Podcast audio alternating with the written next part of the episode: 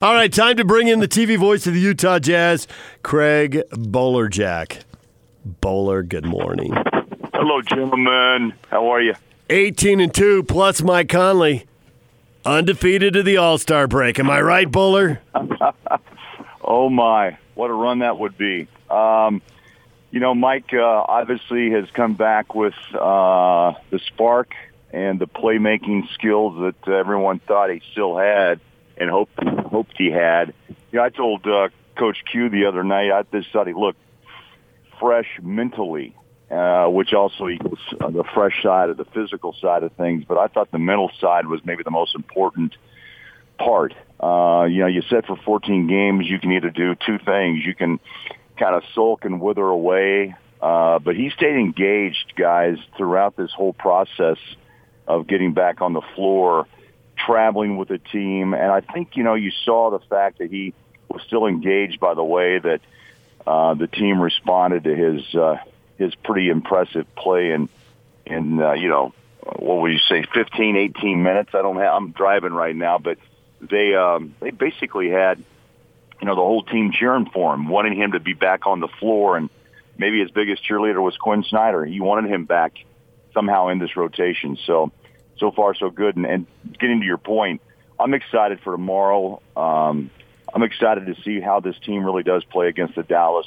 uh, the Houston's, uh, the Denver Nuggets, because strangely, as we have already passed the halfway mark, the NBA didn't schedule uh, any of those teams, and even the San Antonio Spurs uh, until now. So we're going to get a heavy dose, and I think we'll get a good some good answers about just how good this team is right now. Yeah, which is actually a favor when you think about it, because if they might have got those teams earlier, I don't know that they could have beaten them. And now, given the fact that they're playing as well as they are, I'd rather have these teams later. I'd rather have them post Clarkson, post Joe Ingles into the starting yeah. lineup, because this team, relative to where it was in September, well, September doesn't matter as much, but October and November, in my mind, they're just substantially better.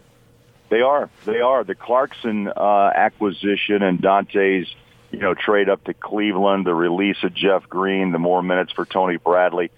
But I still think the Jordan Clarkson, uh, you know, trade, uh, really significant. PK energy, uh, the system, the green light to score, something that Jazz desperately needed in that second unit, and a guy that really has relished that and is fit um, like a glove. To be honest, I didn't expect him to hit the floor, you know, running with so much uh, understanding. I, I remember overhearing him uh, when he the first day he was there, and we had a chat with him uh, walking around on the on the uh, practice floor, and he said, "You know what? A lot of these plays, uh, I I understand they they run some of these with the Cavs, and I just think he picked up the system. Uh, the language is always different, but the the concept or the theory, you know, are still the same. So." He was able to make the adjustment. You know, he's he's a veteran. He's been on an NBA, you know, title run team, and uh, I think it's paid off for for what the Jazz are trying to do. And like I said, he's fit, and he's really helped energize that second unit. How long is Conley on a minutes restriction, and what will the lineup opening, starting the game, but more importantly, finishing the game look like when he's off the minutes restriction?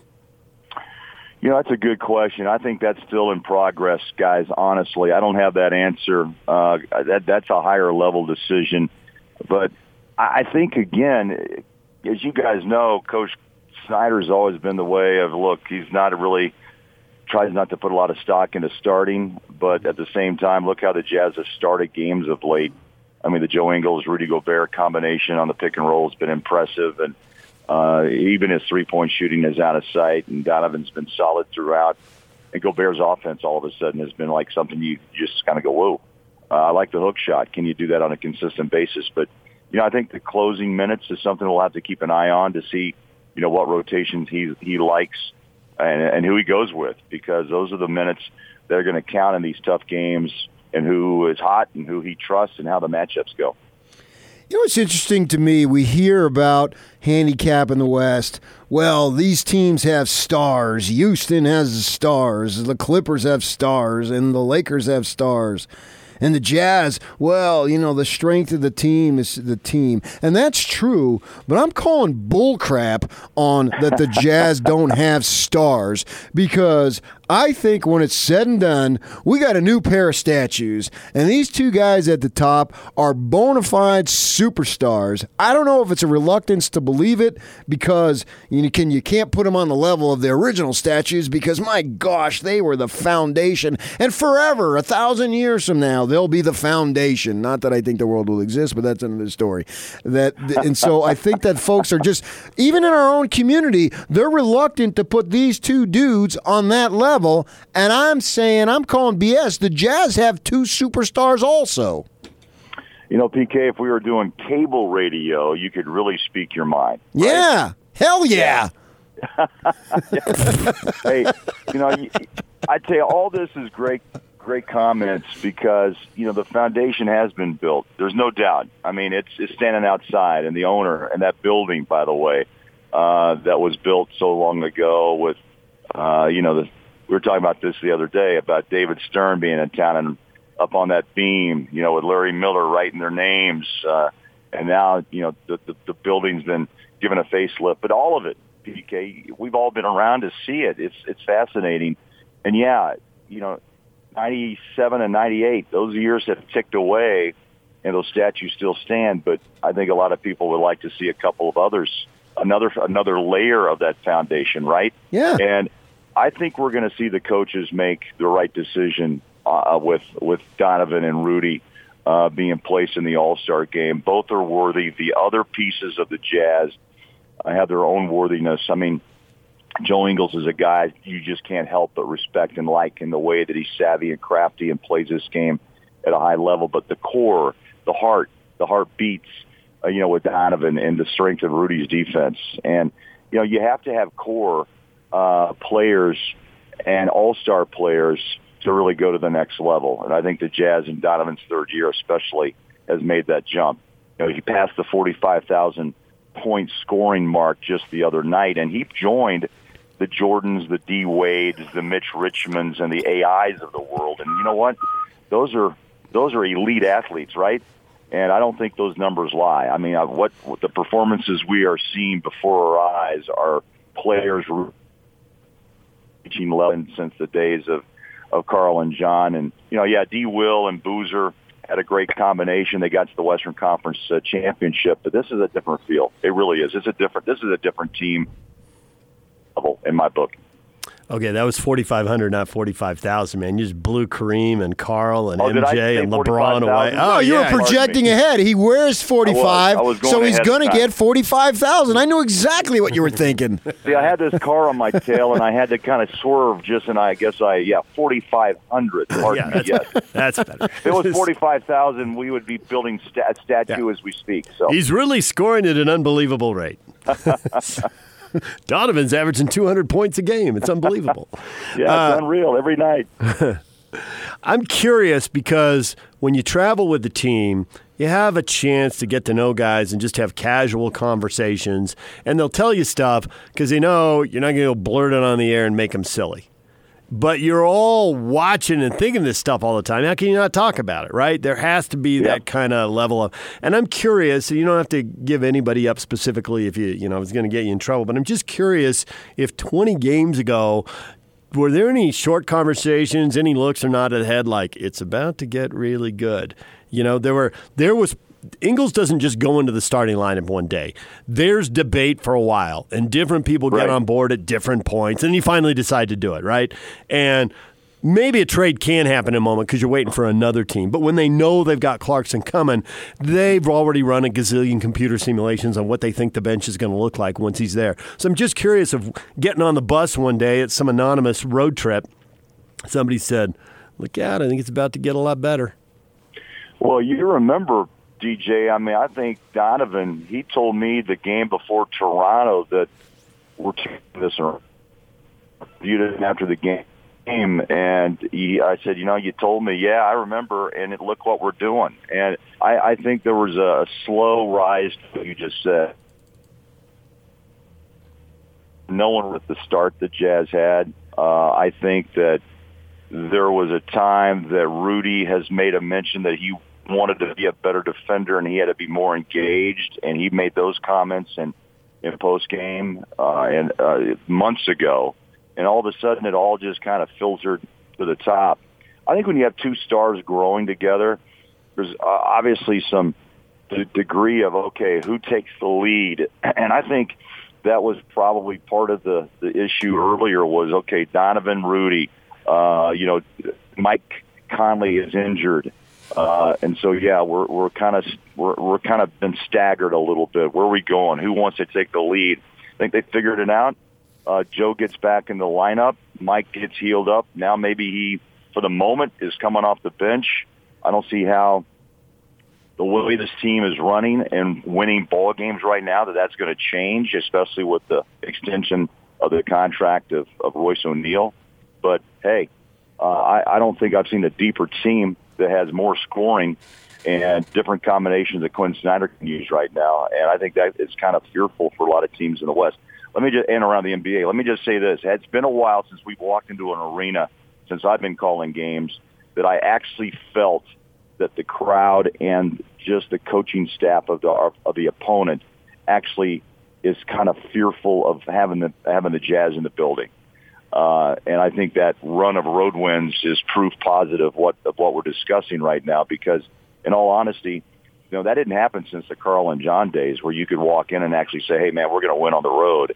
And I get that feeling a lot right now that the confidence is that high.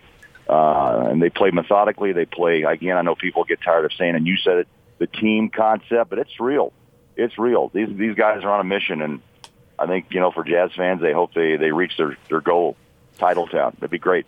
And what better team to more appropriately be on a mission than the Jazz? Totally agree. No off position on the genius switch bowler.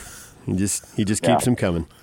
yeah. Look look at his I mean, you know, like I said, you know, he was he wants to build statues, DJ, he, he you know, the foundation, the second layer, he wants to build it. So let's let's uh, build it and they will come. There you go. Yeah. I'm telling you, right? this is the place.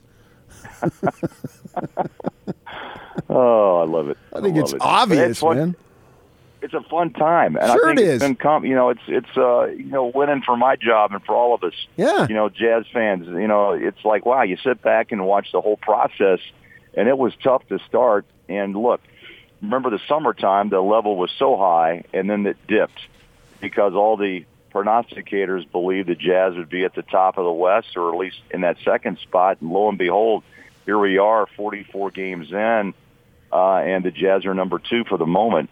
And I think the battle to come is, is right before us. And again, uh, everyone wants answers. I think we're going to find out a lot in the next two weeks, home and away. I threw this at Locke the other day, and I said, because you had said it on the broadcast the other night, that the Jazz being alone in second is where a lot of people forecasted them, and here they are. And that's true. I can't argue with that. But I think to me, the big surprise is when we forecasted them halfway through the season, approaching the All Star break, as being in second place we assumed a major contribution from Mike Conley, and yet here they are in this position without due to multiple yeah. circumstances, that major contribution from Mike Conley. So that's the big surprise. The surprise isn't yeah. that they're there, it's the surprise is how they got there because we expected Conley to be one of the leaders in terms of being the better players, and because of injuries and other issues, it's not that case. Yeah, no, totally agree. And when they write this season, that will be part of the of, of the history of, of what happened, right? Uh, and the fact that the Clarkson trade uh, made a, a huge ch- change. He had only lost what one game so far. That's amazing during this run. I mean, and remember the two losses were uh, against Miami by three and an overtime loss in New Orleans. So those are interesting to kind of put up in this whole you know 20 game run. And uh, you're right, though. Mike Conley, that was the big trigger for most of the the writers uh, around the country, broadcasters who said that Jazz just made a, a, a huge move, and in reality, it may turn out to be that way, but it didn't start that way. PK, you're you're, you're right. The Jazz had, had to make adjustments during his, you know, during him his time off the floor. I think Clarkson, Donovan regrouping, and Rudy's defense and his offense now that has really started to kind of is really impressive. I mean, I, they're they're finding him, and Joe, I think, was the spark to get him back involved in the offense. They've had a connection because I think of the longevity they've had. The two longest tenured Jazz players, they know each other, and he was a guy that Mike, I think, had trouble adjusting to in the early games because of his play with Gasol in Memphis, different type of big man. Joe was a little bit more acclimated with the way he needed the ball, and all of a sudden the Jazz, you know, start start running off wins. So uh, hopefully it keeps rolling. And health is the biggest key, guys. Health. They're deep, but you have to stay healthy to take your way to the top. Bowler, as always, we appreciate a few minutes. Thanks for checking in and a rare Saturday afternoon game. Yeah, a little matinee. I guess that's prime time over in Paris. So, uh, Gobert fans there will get a chance to see him. Uh, they don't have to go to uh, wake up at three in the morning. So, yeah, it's kind of an interesting thing. But NBA's been doing that a little bit. I think this is our second game. They call the international uh, spotlight or what have you. So, in the states, it's early, but overseas, which of course we have a lot of you know, uh, international players is a chance for some of their fans to see them and not wake up at three in the morning. So, yeah, three o'clock in the afternoon after dinner, after the game, it's dinner time, boys. Dinner. Yeah, there you go. Thanks, Bowler. All right, see you soon.